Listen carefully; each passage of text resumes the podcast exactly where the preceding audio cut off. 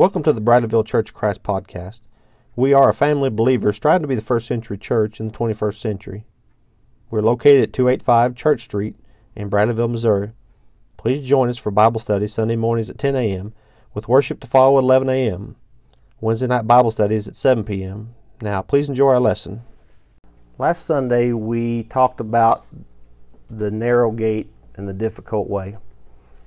And as you went through your last week, this last week, hopefully you you reflected back on that lesson and thought about which path am I on? That was the that was the challenge for all of us of that of that path discussion. But I want to ask you a question today. What does that path cost you? To travel down that narrow, difficult way, what's it cost you? Has it cost you old habits. I know from talking with you all that we've given up some old habits, haven't we? We've given up some things that we used to do that we don't do anymore. Maybe it's maybe we've had to give up some old haunts. Maybe we, we don't go to the places that we used to go anymore. Maybe we've had to give up some old friends. Maybe we've had to, to disconnect from people who don't share the love of God and the pursuit of righteousness that we've had to, to kind of separate from. I mean, we don't treat them bad, but we don't we don't let them influence us, and so because we don't want to be influenced by them, we don't hang out with them as much as we used to. What about a family member?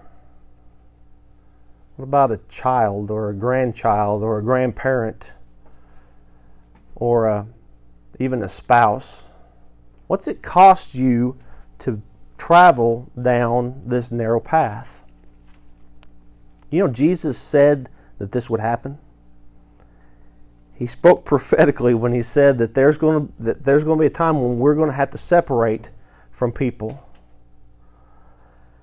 And today we want to look at what Jesus has to say about that. But we also, when we think about this, we want to know with certainty that Jesus knows when that happens and he cares.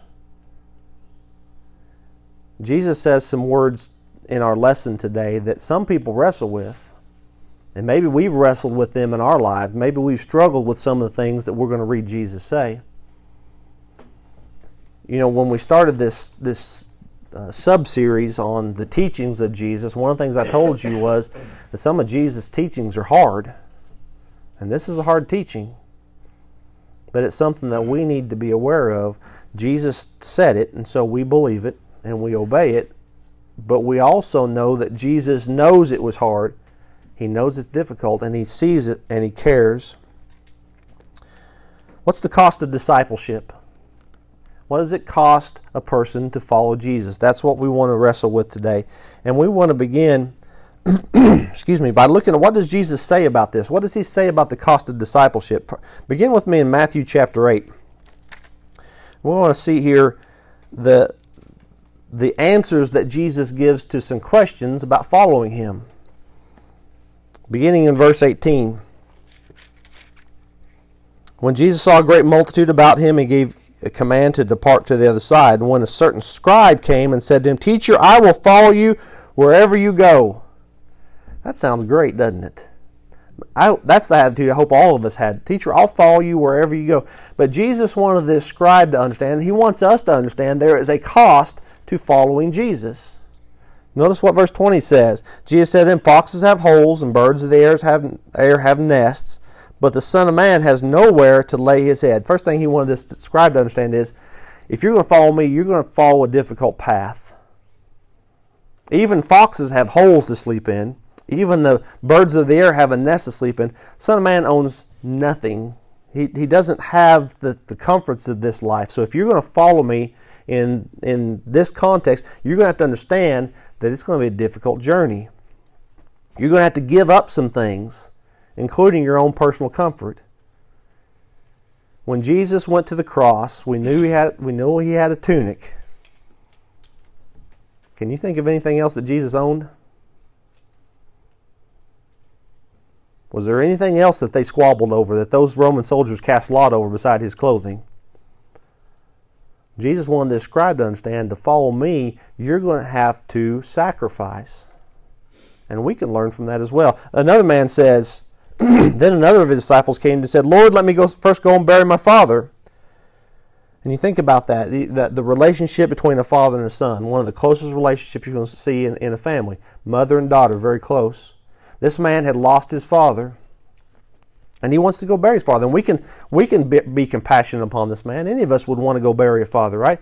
But Jesus, in speaking about the urgency of the gospel and the necessity to follow at that time, says, Follow me and let the dead bury their own dead. Now, Jesus is not being disrespectful to this man or his father, but he's helping him understand listen, there are priorities in life.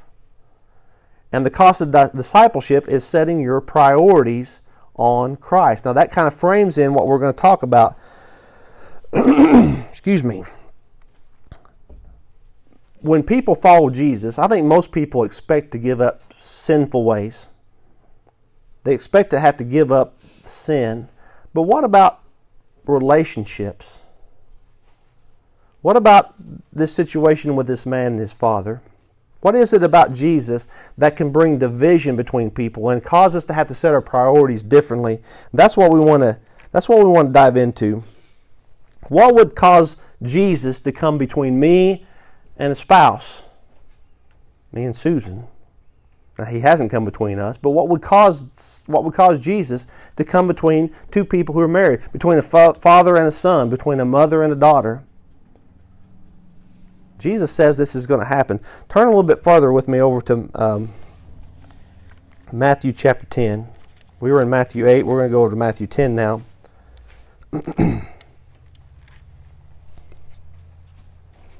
this is verse 34. And what's interesting about this passage is the heading in, in the version of the Bible I've got here has a heading over it says Christ brings division. When you read that, does that naturally what you think of when when you were thinking about Jesus? That Jesus brings division? We don't think about Jesus in that perspective because we think about Jesus bringing people together, reconciling us to God. But Jesus is going to make a point here that there's aspects of him and the doctrine that he teaches that are going to cause division. Do not think that I came to bring peace on earth. I did not come to bring peace, but a sword. That's a that's a hard statement, isn't it? How many of us, when we think of Jesus, expect to see him carrying a sword? That he's going to bring division. Because we think of him as the Prince of Peace. And from a from a very lovely, lovely perspective, he is the Prince of Peace. He is the Prince that brings peace between us and God. But what about in the family? I didn't come to bring peace, but a sword. For I have come to set a man against his father, and a daughter against her mother, and a daughter-in-law against her mother-in-law. Excuse me.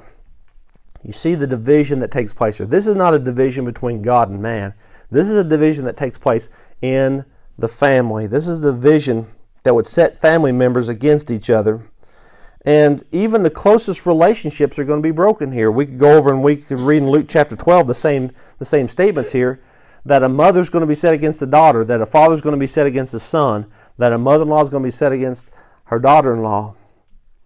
What would do that? What would cause divisions? What would, as the next verse says, and a man's enemy will be those of his own household. What would cause this type of division to take place? And what you see is that the gospel of Jesus Christ changes people's priorities. It changes their perspective on life. It changes their relationships with people. The gospel has the power to do that, but it also has the authority to do that to me, to change my life. And so, as I begin to think about the cost of discipleship, what I begin to see is to follow Jesus may cost me relationships. It may cost a father or a mother or a son or a spouse. And when we begin to think about that, when we begin to really count the cost, then it becomes critical that we understand what we're getting into, right? We're going to see that in just a little bit where Jesus is going to give us some examples of people and counting the cost. But the question I want us to wrestle with is are there relationships in our lives that are distracting us from Jesus? That's a that's a hard question to answer, isn't it? Because it means that we're going to have to then decide, do I follow Jesus or do I put my faith and trust in, in an earthly relationship? These are not exclusive. Don't get me wrong. This is not saying that you have to love one in, in rejection of the other, but we've got to set some priorities in our lives. That's what Jesus is challenging us to do here.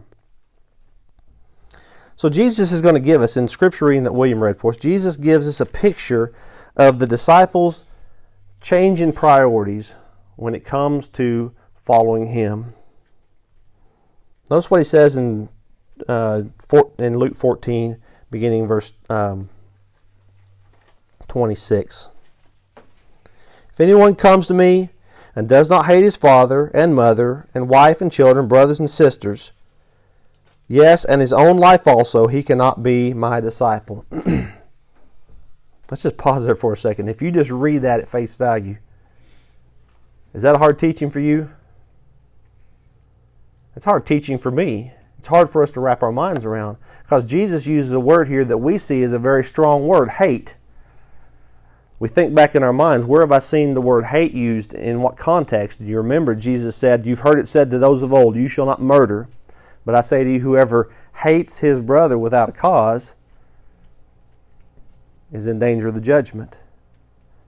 So what's Jesus really saying here? Is he saying that we are to hate, or we are to we are to have a, a vehement um, dislike for father, mother, brother, sister? Well, notice what he says there. You know what else he includes in that list? Your own life. And now we start to piece together here. Well, does God want me to hate me? Well, we understand what that means, right? God doesn't want me to hate myself. He wants me to have a healthy perspective on me, though, right? And understand that I don't serve me, I serve God. And in that same way, I don't serve my Father. Now, now I have a respect for my father. I have a have a duty to my father from an earthly standpoint. I have a an honor that's owed to my father and mother. But if that relationship becomes comes between me and God, I've got to defer the one to the other. I've got to, in essence, hate the one to love the other. I've got to relegate it to a lower role. And you see that happen in people's lives where when they come to the gospel, they understand that my, my allegiance now is primarily to Jesus. And if I've got something else in my life that's a distraction to that, I've got to relegate it. I've got to demote it, including myself. We talked about this in class, didn't we? But who's the hardest person to lead? Look in the mirror, right?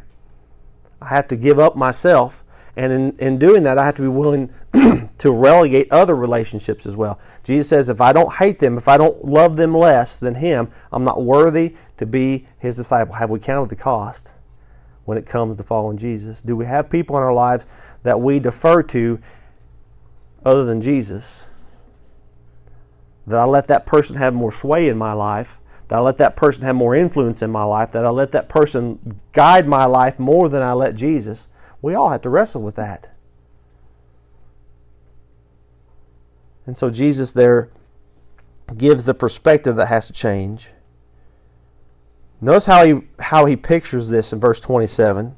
And whoever does not bear his cross and come after me cannot be my disciple. And so Jesus takes the the analogy here that he's going to fulfill when he goes to the cross and he projects it back to me and he says, if you're not willing to take up your cross and follow me, you're not worthy of me. What does the cross represent there? Sacrifice, right? A giving up of myself. That's exactly what Jesus is going to do when he goes to the cross. He's going to give himself up. He's going to sacrifice himself for me. And, and Jesus, in doing that, sets the example for me of how I am to sacrifice myself for Him. I'm to give up myself daily on that cross and follow him. And so you think about the, the life that Jesus lived and the example that he set. And passages such as Philippians chapter 2 come to mind, or Hebrews chapter 5. Philippians chapter 2. Though he were, oh, me, that's Hebrews chapter 5. The being in the form of God, he did not consider robbery to be equal with God. It wasn't wrong for God to think of himself in the same context that God the Father and God the Holy Spirit thought of themselves.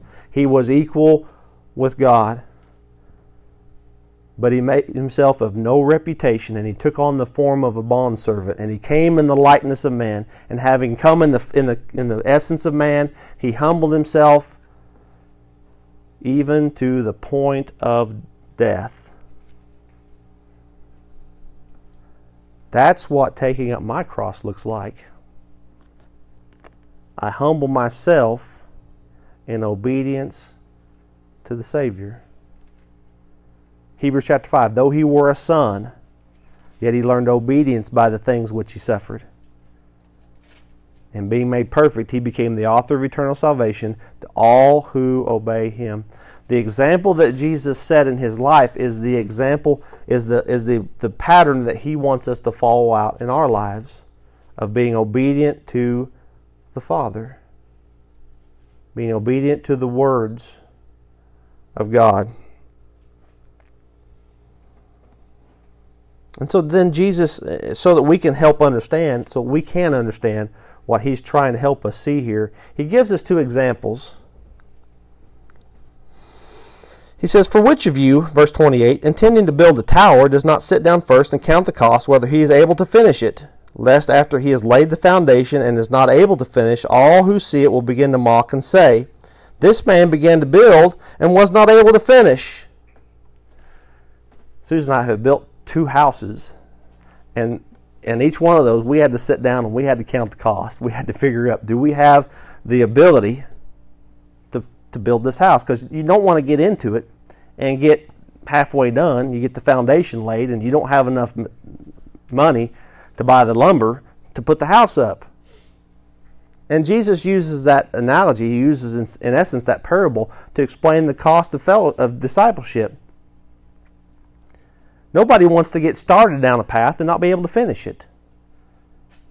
Because we know how the world's going to react, right? We know what the world's role is in, in our trip to heaven. They're the discourager. Satan is the discourager. He is the accuser. He is the, the one who deceives. And so he's trying to keep us from going to heaven. And so Jesus gives the first example of counting the cost of somebody who, who sits down before they build and they say, okay, is it, am I able to finish it? The tower here stands as an example to us of, of the cost of discipleship, of counting the cost, of knowing what the cost is going to be even before we start.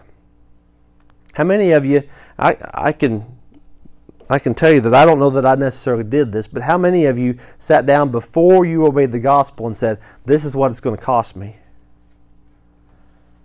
I don't think we do that, right? Why do we not do that?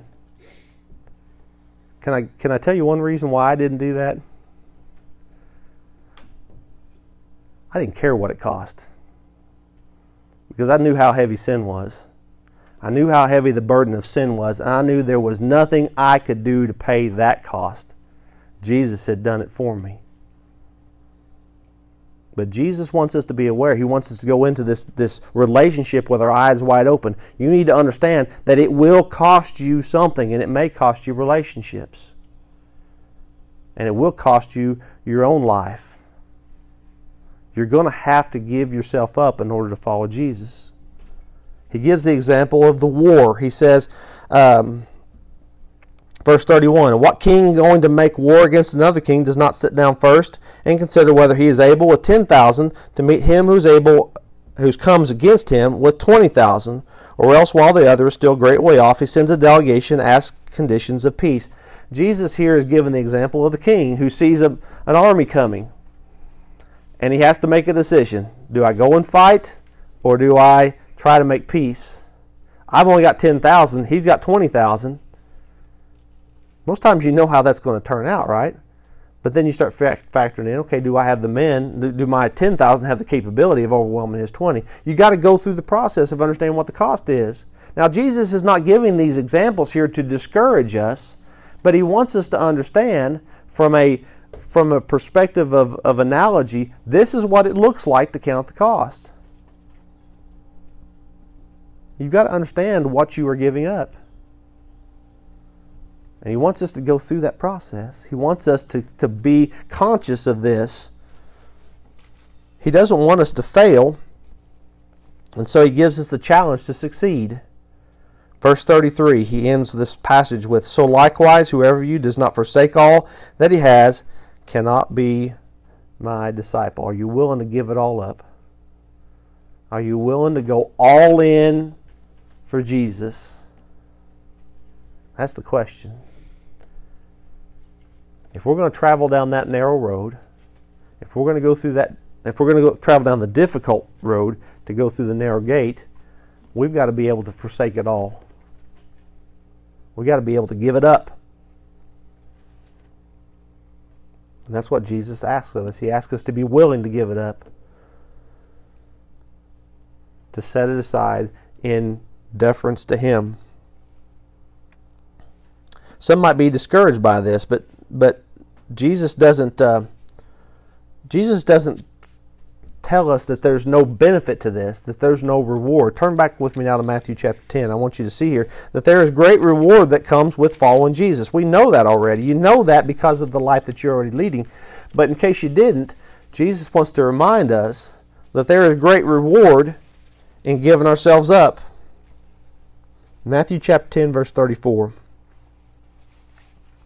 he's already said that we've already read this, so we're going to read through this again here. But I want you to see here.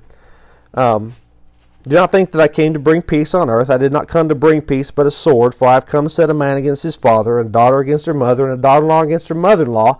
And a man's enemies will be those of his own household.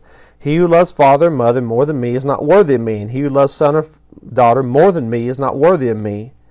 We've already read that. And so he gives us the, the understanding of what hate means that we read over in Luke, right? If you love somebody more than you love Jesus, there's going to be a problem.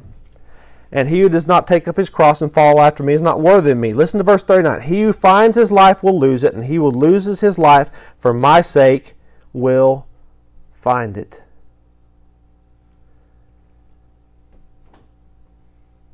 Jesus is telling us that we're going to find blessings if we're willing to give ourselves up for Him. If we're willing to go all in, we're going to find life. He says something similar to this over in Matthew chapter 16. In verse 24, he says, If anyone desires to come after me, let him deny himself and take up his cross and follow me. Whoever desires to save his life will lose it, but whoever loses his life for my sake will find it. For what profit is a man is it to a man if he gains the whole world and loses his own soul? What will a man give in exchange for his soul? You know how much God values your soul? We talked about this in class too.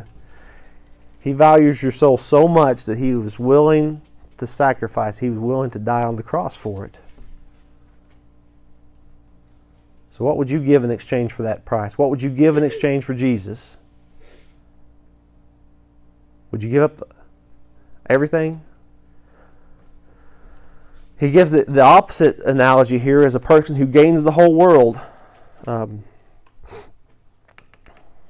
heard one of the best lessons on this from Brother Ron Blakey. He went through and he he by that day's account he gave an account of what the world would cost. What's the value of the world? If you were to break down all of the natural resources, all of the if you, if you took the world and you broke it up into its elements and you said, okay, this is worth this much and this is worth that much, and you put all dollar figures on that, he said that's what the world's worth. Is that worth is, is your soul worth that much? And the point was this. It doesn't matter what the world's worth. Your soul's worth more. Would you be willing to give up the whole world to save your soul? Would you give up a father or a mother or a brother or a sister or a son or a daughter or even a spouse? Would you give them up in order to save your soul? That's the cost of discipleship. That's the cost of following Jesus. And Jesus would make a similar statement again over in John chapter 12. He says in verse 25, He who loves his life will lose it. He who hates his life in this world will keep it for eternal life. There's a reward for you if you'll give up your life here. If you'll give up yourself here, you're going to keep your life for eternity. If anyone serves me, let him follow me, and where I am, there my servant will be also. If anyone serves me, him my Father will honor. I love that passage because it, shows that God cares about the sacrifices that I make. So, in closing, I want to think about this. Sometimes it helps me if I can see an example. It helps me to see what sacrifice looks like if I can see somebody else sacrificing. And of course, we could look at Jesus and we can see the sacrifice that he made in going to the cross. I don't want to do that today because we're going to do that in some future lessons, and I don't want to short circuit those lessons. So we're going to pick another example. And I want you to think about the life of Paul. Think about what he gave up for Jesus. Paul Saul was the young man who was guarding the coats of the Jewish leaders as they took off their coats to do the heavy work of stoning Stephen to death. He was if he was not in the Sanhedrin, he was the he was the coat man for the Sanhedrin, which was the Jewish rulers of the day. And he was so entrusted by those Jewish leaders that they would give him letters, and he would go all throughout the region looking for Christians to bring back and put to death. This man was an up and comer. He had great potential in the, in the Jewish system. He would say later, he says, If anybody Hebrew, I'm more. Circumcised the eighth day of the stock of Israel, of the tribe of Benjamin. You know who the tribe of Benjamin was? They were the tribe of the first king, Saul a Hebrew of Hebrews, as touching the law, blameless. Concerning zeal, how zealous were you for the law of Paul? I was persecuting the church. Touching the righteousness which is in the law, blameless. Paul was a Jew of the Jews. But listen to what he suffered for Christ. Turn with me over to 2 Corinthians. These are going to be a little bit longer. I'll try not to spend as much time commenting on them as I do just reading them because I want you to see here what Paul gave up. 2 Corinthians chapter 12.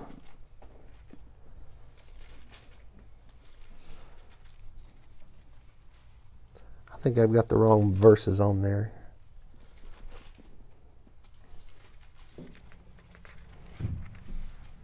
That's supposed to be 11, I think. 2 Corinthians 11, 20, 22. Are they Hebrews? So am I. Are they Israelites? So am I. Are they the seed of Abraham? So am I. What's he doing? He's going to compare himself to these men who are promoting themselves. He's saying, I have everything, all the check marks that they can check, I've got those. Are they ministers of Christ? I speak as a fool, I more. In labors more abundant, in stripes above measure, in prisons more frequently, in deaths often. From the Jews, five times I received 40 stripes minus one. Three times I was beaten with rods. Once I was stoned. Three times I was shipwrecked. A night and a day I have been in the deep. In journeys often in perils of waters, in perils of robbers, in perils of my own countrymen, in perils of the Gentiles, in perils in the city, in perils in the wilderness, in perils in the sea, in perils among false brethren, in weariness and toil, in sleeplessness often, in hungers and thirst, in fastings often, in cold and nakedness. Paul, what have you given up for Jesus? Everything. I've given up my countrymen.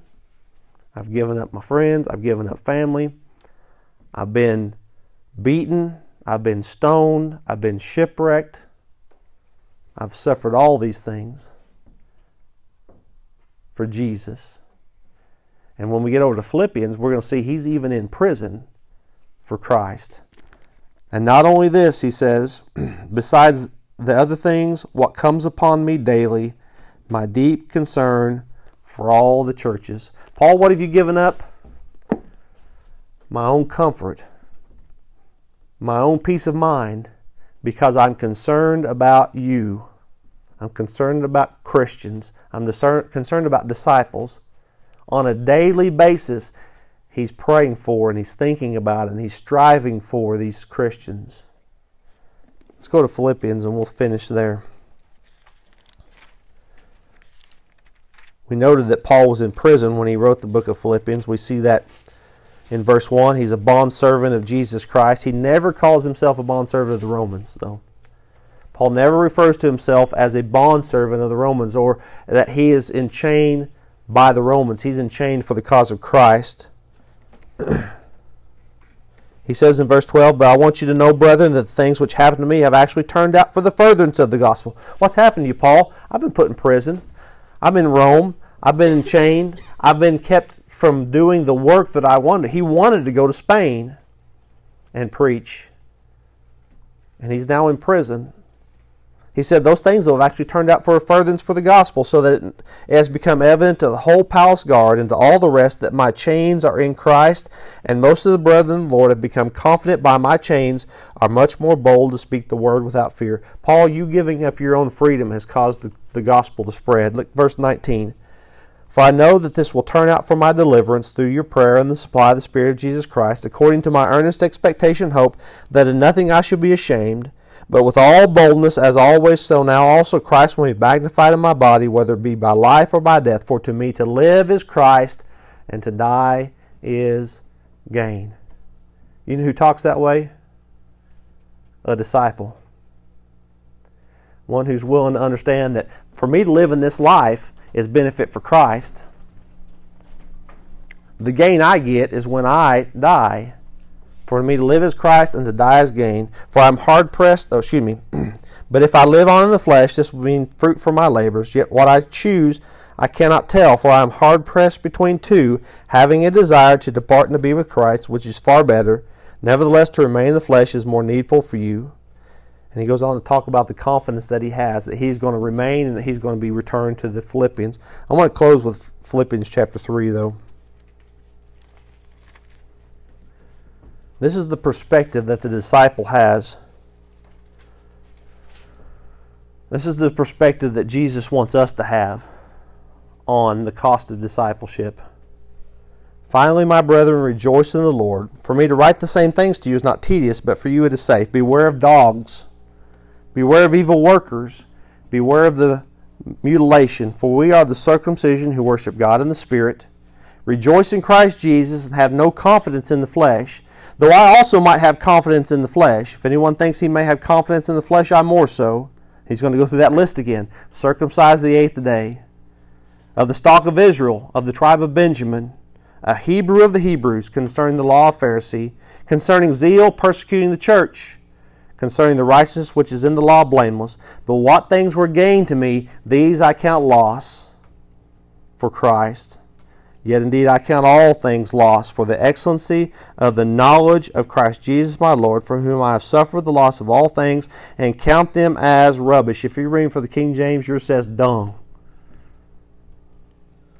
That I may gain Christ, and be found in him, not having my own righteousness, which is of the law, but that which is through Christ, faith in Christ, the righteousness which is from God by faith, that I may know him and the power of his resurrection and the fellowship of his sufferings, being conformed to his death, if by any means I might attain to the resurrection from the dead. Paul, what have you given up?